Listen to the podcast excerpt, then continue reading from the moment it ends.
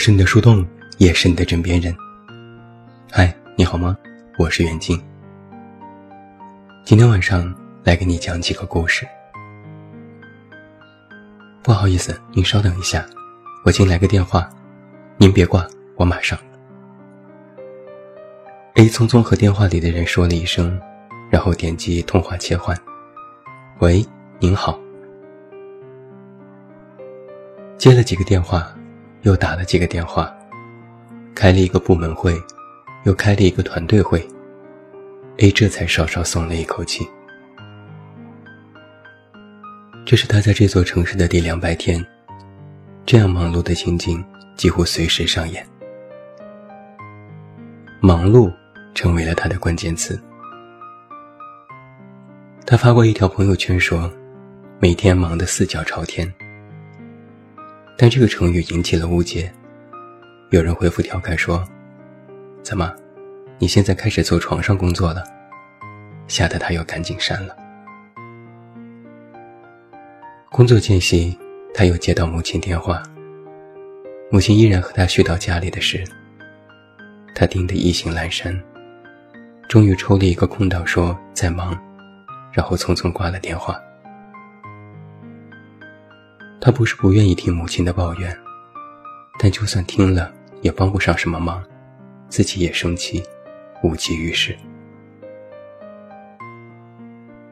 曾经有许多人羡慕他有好亲戚，有的做大官，有的做生意，最不济也开着几家店铺。只有他家是工薪家庭，父母都是普通工人。亲戚们也帮过他家。但是换来的代价是指手画脚。自己上学、考研、工作、买房买车，亲戚们通通都要提意见，动辄冷嘲热讽。最后实在受不了，他火速辞掉了老家稳定的工作，以三十一岁的高龄逃到了北京。一切都要重新开始，在这座大城市。年龄也是王牌，只有硬拼，没人脉，没资源，他几乎举步维艰。上班路途遥远，虽然自己有车，但太过费油，又实在厌烦了拥挤的地铁，开始打车。也舍不得坐什么快车专车，就在楼下拼黑车。车里的味道从来不太好闻。总有一股酒气加烟味儿，还有长久不清洗的腐蚀气味。但好在快捷又便宜，也没得可挑。今天上班时，一起拼车的是一个男生。A 在车上偷偷的打量他，看起来还很年轻，衣着时髦，低着头看手机，不停的发信息。A 轻轻叹了口气，到底还是年轻好啊。B 坐在车上，察觉到身旁的人在看他，但他习以为常，也没说话。这些年，因为长了一副好皮囊，被人打量和议论已成习惯。但别人不知道的是，这是 B 这一个月第一次出门。他不得不去见一个广告客户。B 做的是新媒体工作，因为长得好又有点才华，做公号拍视频，在网络上小有名气。他每天的工作就是在家写东西、拍片子，一天二十四小时，几乎有大半时间都泡在网上，查找各种资料，和粉丝互动。回复留言评论，看别人的作品。网络多热闹啊！只要你愿意，你可以找到任何你感兴趣的话题。有的是一夜成名的人，有的是隐形媒体改变命运的人。毕业曾经写过一篇走心的文章，感叹自己不过是现成出来的毛孩子，因为站在了风口上。变成了会飞的猪，但总是焦虑，也感觉孤独。然而这篇文章却没有引起多大的反响，粉丝更多关注的是他如何成功。一篇文章远不如他露脸拍一个生活视频的数据好。必时常感觉到孤独，独自一人生活在这里，没有谈恋爱，没有几个朋友，微信里加的都是粉丝和客户，所有的群每天都在讨论爆款，没人关心他真的过得怎样。有时他忙碌了一天，打字打的手指僵硬，到了晚上睡下才发现，原来今天。其实一句话都没有说。后来，他渐渐习惯了这种生活。他惧怕孤独，但又必须拥抱这种孤独。他打开了所有手机 APP 的提醒，手机经常此起彼伏的响起，营造出一副有人找也有人关心的氛围。有时他也会思考自己生活的意义，想一些沉重的问题。但不知怎的，或许是已经习惯了浅薄的表达自己，想要重新审视自己的内心，却不再是一件容易的事情。正如此刻，他站在购物中心高大的橱窗前，看着镜子中的自己，心里乱糟糟的，却什么都没想明白。等到回过神来，他发现身边已经站了一个人，也看着橱窗中的自己。B 佝偻了下身子，低下头，急匆匆地走了。C 其实并没有在看 B，他只是被橱窗中某件新款吸引了目光。他想，这件衣服真的好漂亮，要不要进去试试？想了几个来回，还是作罢，C 也离开了。C 来北京十年了，十年的时光不长不短，但却是一个女生最美好的青春岁月。有时 C 不禁在想，这十年到底过得怎样？如果真要较真，应该还不错吧。已经在这座城市站稳脚跟，有了体面工作，按揭买了一套小房子，按时健身，又参加灵修课程，女性意识愈加强烈，可以说一切生活都进入了正轨。但 C 很清楚，他开始逐渐意识到，这生活变得索然无味起来。C 做公关工作。每天见的都是大场面，出入各种高档场所，会面的都是高端社会成功人士，也不乏对他颇有兴致的男人。但 C 只谈工作，不论生活。他经常自嘲，就是因为见得多了，所以才什么都不稀罕。许是心里的那点卑微感一直都未抹去。又加上岁月不饶人，这点自卑重新开始露出了獠牙，闪着寒光，在夜晚不断撩拨他本以为平复的内心。C 已经很少发朋友圈了，有时发一条感慨要想很久，最后还是统统删除。不是他不善言谈。而是生活可能就像一个缩短朋友圈文案的过程，说多错多，不如闭嘴。没人找他的时候，他觉得空虚寂寞，会想，怎么都没人和我聊聊天、说说话呢？但有人找他闲聊的时候，他又有点嫌烦。明明自己都已经是一堆破事了，却还要做出一副知心姐姐的模样去开导别人。C 一直都觉得，自己不过是一条咸鱼。网上有句话是这么形容的：本来想着在大城市站稳就是咸鱼翻身，结果却沾了锅。为了图个便宜，租了个漏雨的破房子，却还没有来得及修理，又遇上了倒霉的阴雨天。北京最近就在一直下雨，但天气依然闷热。从 C 的办公室远远望去，天边的乌云翻滚而来，像极了《西游记》里群妖作怪的场面。于是，C 发了这两个月的第一条朋友圈：“北京要闹妖怪了。”就在这时，他的整容医生给他发来信息。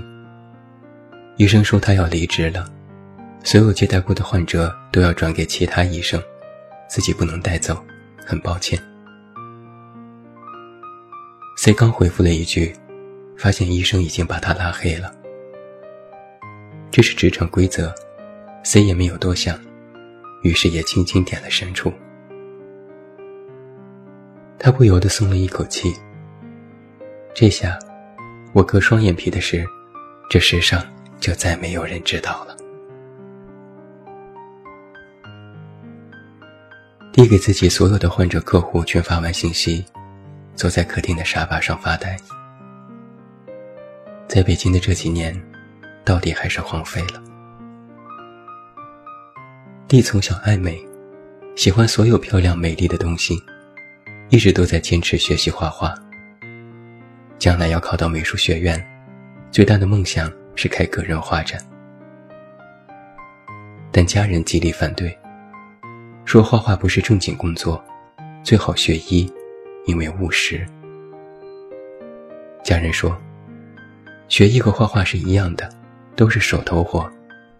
你做了医生，将来全家人跟着你沾光。弟很听话，乖乖学医。本硕连读下来，因为一份医者的使命感，努力刻苦，一刻不敢松懈。实习的时候，他被分配到了三甲医院的内科，每天在科室看其他医生治病，打打下手，陪着主任医师查房，很辛苦，但也不觉得委屈。直到后来。主任医师那个中年秃头男人，一脸猥亵、色眯眯地看着他，暗示只要跟着他好好干，将来肯定会有大出息。说着，男人把手轻轻放在了弟的腿上。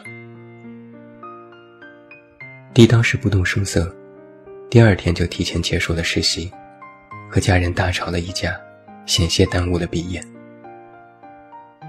后来。他又不顾家人反对，执意来到北京。可在北京找了多家医院都不要人，无奈，只能去一家私立整容医院做医师接待工作。工作内容很简单，不用他看病动刀，他只需要动嘴，告诉前来整容的人哪里不好看，需要动哪里，然后适时推荐医院价格昂贵的手术套餐。他也不想这么做，但这关系到他的薪资水准。有时弟觉得很可惜，为那些前来就诊的女生可惜。有的明明长得不差，却偏要整容；有的拿着明星的照片说要照这个整；有的非要整成网红脸，怎么劝都不听。弟一遍遍地说：“整容不是改变容貌。”而是更好发挥你的优点，规避你的缺点，不以大动。但没有人听得进去这些话，他们斜着眼睛，翘着二郎腿，仿佛在看一个有钱都不会赚的傻子。家人的电话几乎两天一个，都在督促弟回家工作。家人说：“你现在那叫什么工作？整容医生也叫医生吗？”那是正经医生吗？整容的有几个是好人？每天跟这些人混在一起，能有什么出息？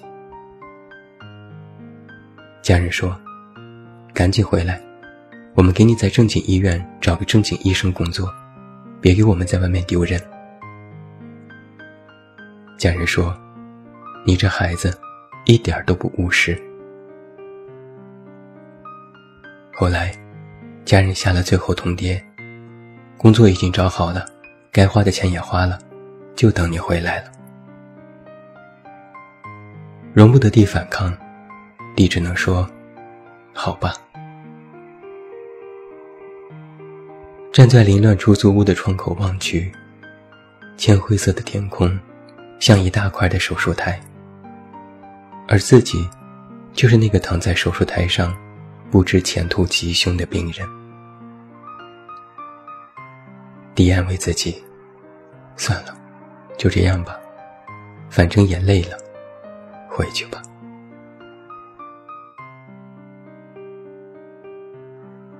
今天这四个故事都是真实的，有些是我的朋友，有些是我朋友的朋友。我不过是用一些方式将它们串联在了一起。每个故事如果展开来讲，都是一篇中篇小说，但化繁为简，不过都是普通人的普通生活。我们生活在同一座城市，头顶同一片蓝天，呼吸着同样的空气，可命运几乎都不相同。我们每个人都有各自的幸福，也有各自的难过。我们学会了隐忍，也学会了自愈，就这样不动声色的各自停留在各自的生活里。这世界熙熙攘攘。人来人往，我们的悲喜或许并不相通。我们表面上互不认识，也互不搭理。这万家灯火之中，无数光怪陆离的故事正在上演。每一天，每一小时，每一分，每一秒，哪怕就是在此时此刻，都有人哭，有人笑。有人出生，有人死去。人生本如是，人生本如常。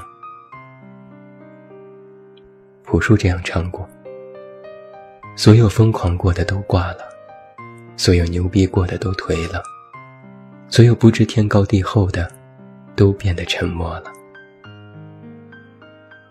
夜晚降临，每一间卧室里。都有一盏小小的灯，每一盏灯下，都有一个小小的你。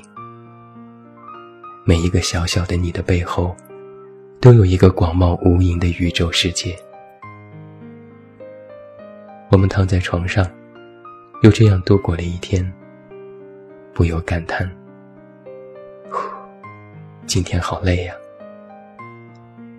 我们如此渺小，但我们又渴望伟大。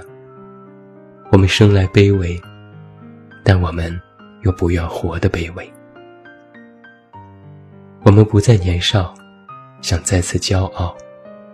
我们两眼带刀，也不肯求饶。如果非要说今天故事里 A、B、C、D 的四个人有什么相同点，如果非要说我们之间有什么相同的地方，或许就是每晚十点十八分，会有一条全体推送的微信通知。微信运动，你今天共走了多少步？清楚查看朋友步数排行。我们会在同一时间点击查看，排名靠前的都是上万步。我们会想，一天走了这么多路，得有多累呀？那么，辛苦了一天的你，是应该好好休息，好好去睡了。我是你的树洞，也是你的枕边人。关注公众微信，这么远那么近，找到我。我是眼睛，晚安。